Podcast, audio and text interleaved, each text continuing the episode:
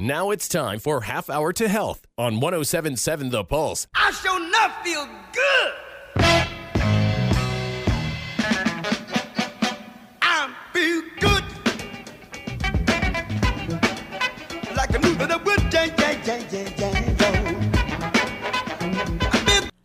Good morning and welcome to Half Hour to Health. I'm Dr. Stephanie from Crossroads Chiropractic, and I have a very special guest on the phone with us today, Dr. Christie Kwon. She completed her Doctor of Chiropractic degree within the research track at Life University, and she has so many accolades to her academic successes, and she's currently the executive director of the Foundation for Vertebral Subluxation and on the full time faculty at Life University down in Marietta, Georgia. Good morning.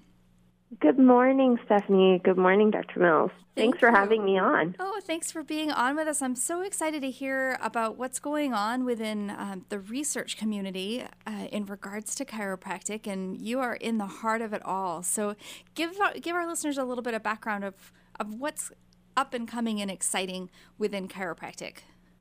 Sure. Um, I think we're really at a very interesting time. Um, the profession is sort of at a crossroads because obviously we've had some internal challenges as far as you know conversations about just some of the basics like defining the subluxation, uh, whether we want to use the terminology.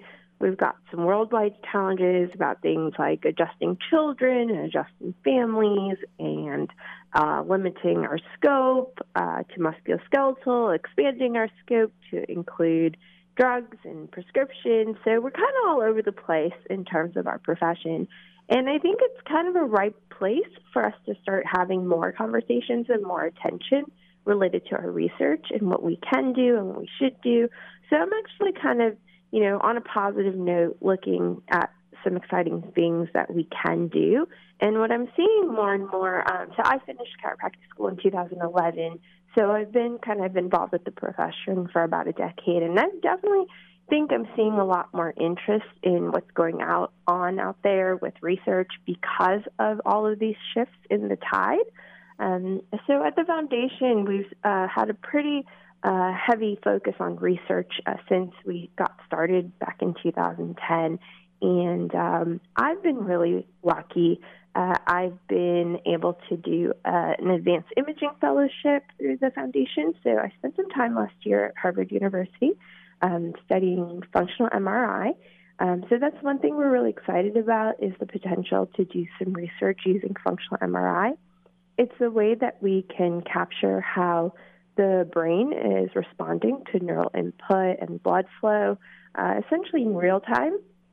So over a period of 10 to 30 minutes, we can kind of almost take like a still frame video image um, of the brain and give a sense of how it's working and how all the neural networks are connecting with one another. So it really gives us a good picture of connectivity. So that's something I'm really excited to do. Um, and in the meantime, we've also been working on a big study, a big epidemiology study. So another interest that I have really is in the public health aspect of chiropractic.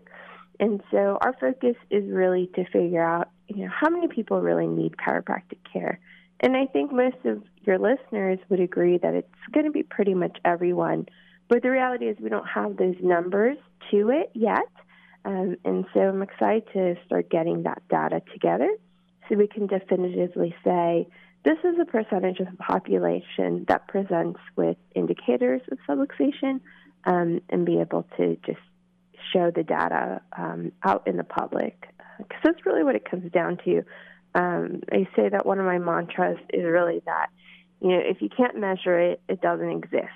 Um, and not to say that this, you know, this stuff doesn't exist. It's just that we can't demonstrate it if we don't have data. So that's what I'm really most interested in at this point. Excellent. Are there any new studies that are coming out or have just come out that you'd like to share with the listeners?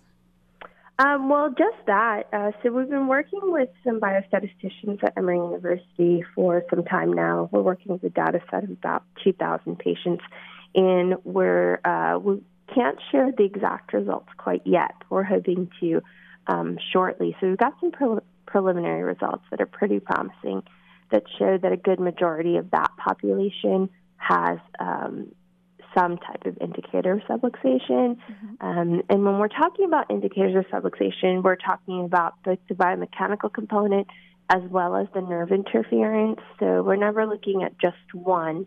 Um, we're measuring both and seeing where those two things come together to be able to definitively say that something's kind of potentially going on there. So that's where we are with um, our research, um, and we're really excited to share those results um, in the next coming months. So you're you're talking about this concept of subluxation, and you know there may be some listeners that are new and tuning in for the first time. Um, why don't you go ahead and define subluxation and and talk a little bit about how that can affect people's health? Sure. Uh, so I have been the um, director of the foundation for uh, vertebral subluxation since we started in 2010. Um, and we've been paying close attention to everything that's going on in the um, research world, but also the chiropractic profession as a whole. And so we've been really focused on this idea of subluxation. And it's been coming up a lot as far as what it is and whether it's a term that we should even be using. Um, as far as our um, our philosophy and our you know focus as an organization, um, you know we definitely believe that the subluxation is just that something that has a biomechanical component as well as a neurological component that could potentially affect health. And of course, there's a lot of different models to subluxation that you could apply, um, and maybe they'll be tied to one or more particular health issues. Uh, what we know for sure is that a person who has, know, uh, some type of nerve interference is going to have diminished um, efficiency of their body, and that's really what we're focused in. So there's a lot of ways to measure that in clinical practice, and that's another thing that I would really encourage people to start doing in their offices if they're not really doing it on a regular basis. So, are you doing, you know, some type of X-ray or other imaging? Um, and then, are you also using other indicators like heart rate variability or thermography, surface EMG, or whatever it may be, um, to see changes over periods of time with the patients that you're seeing? Mm-hmm. Now, for the general public, how do you um, give examples of ways that people may become subluxated? Well, living, facing gravity, um, any um, minor or major stressors in your life could potentially alter how your body functions. Um, and I would say that we couldn't definitively say, you know, it's not like the allopathic model where we would say that, you know, one specific process in the body is associated with one specific disease or whatever it may be. But this, just that there is this potential that the presence of a subluxation, the presence of misalignment can be detrimental to your health and your function. Um, and that could be from all of the uh, internal or external stressors in your life. And, um, you know, of course, that starts with birth and the birthing process, and then just kind of the day to day. And so, the best way to know if something may or may not be going on is not necessarily the symptoms that you're experiencing, but to actually be uh, evaluated and analyzed by a licensed doctor of chiropractic um, because the symptoms alone are not necessarily going to tell us exactly what's going on with our health and what's going on with our body. Mm-hmm. That's something that I, I think that people don't always realize is that you can have a subluxation or a misalignment in the spine without neck pain or back pain or or maybe outward symptoms that you would tie back to your spine? Certainly, certainly. Um, and that's, you know, it kind of ties into some of the concepts that we've been talking about a little bit more in chiropractic these days. Um, so, for instance, the term salutogenesis, um, the idea of health just being on a spectrum. So, you can be in pain, and that means you're at one point in that health spectrum, but things are happening in your body before you get to that pain point. Um, unless it's something traumatic like you know a fracture or something like that. Generally speaking, most of the pain um, that we experience in our lifetime comes from a series of events and a series of micro traumas. And so, part of the idea of wellness and the idea of overall health is that we kind of do things that prevent us from getting to that point or do our best to prevent ourselves from getting to that point. And I think that that's sort of where chiropractic care can fit in, um, in addition to, of course, potentially getting people out of pain, because that's also an important thing. So, if you're just tuning in, we've got Dr. Christie Kwon on the line with us. She is the executive director for the Foundation for Vertebral Subluxation Research. She's sharing with us this morning um, some of the things that are happening within the profession, within chiropractic, and um, the research that is going on. Now, um, you're also f- a faculty member at Life University, which is one of the largest chiropractic colleges um, in the world. Tell us a, a little bit about what, what's going on within the um, college research spectrum? Sure. Um, so we have a number of programs at Life uh, that help support research. Uh, the one that I'm direct, directly involved with is uh, the research track, which is a specialized track within the College of Chiropractic. Um, we have five students at any one time who accepted into the track, and then um, for about the second half of their time at Life in the Doctor of Chiropractic program, they're dedicated to a unique project of their own, uh, advised by faculty mentors, including myself. Um, so I'll actually be at IRAPS at Sherman College of Chiropractic, uh, presenting on behalf of one of our recent graduates who completed a project focused on uh, lung function and quality of life for asthmatic patients. So really excited to share the results of that. Um, it's a really great experience, one that I was involved with as a student at Life as well years ago.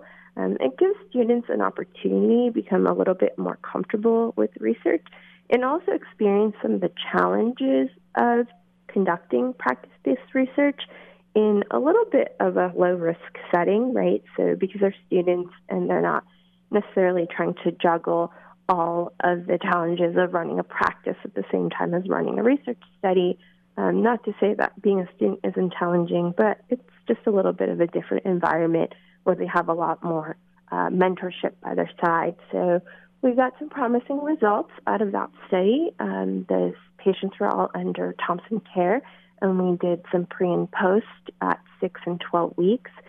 So I'm pretty excited to share those results at uh, IRAPS. Now, is, are those study results published anywhere yet? Is that something that the general public could see?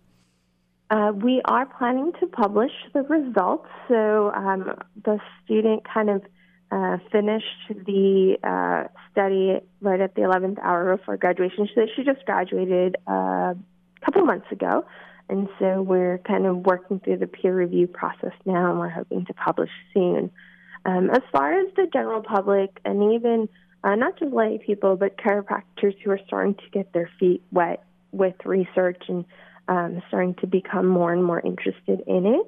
Um, there is a great magazine that we started to publish uh, called Coherence through Chiropractic, and it's a subscriber benefit um, through McCoy Press.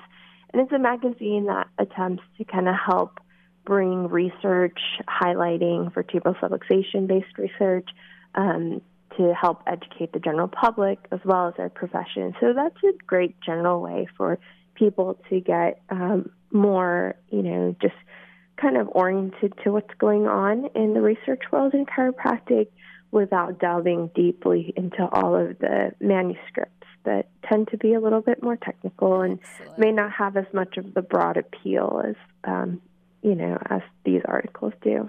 That's wonderful. So, easier access to understanding what's going on um, through that magazine called Coherence. We've got to take a break, but we will be right back here on Half Hour to Health.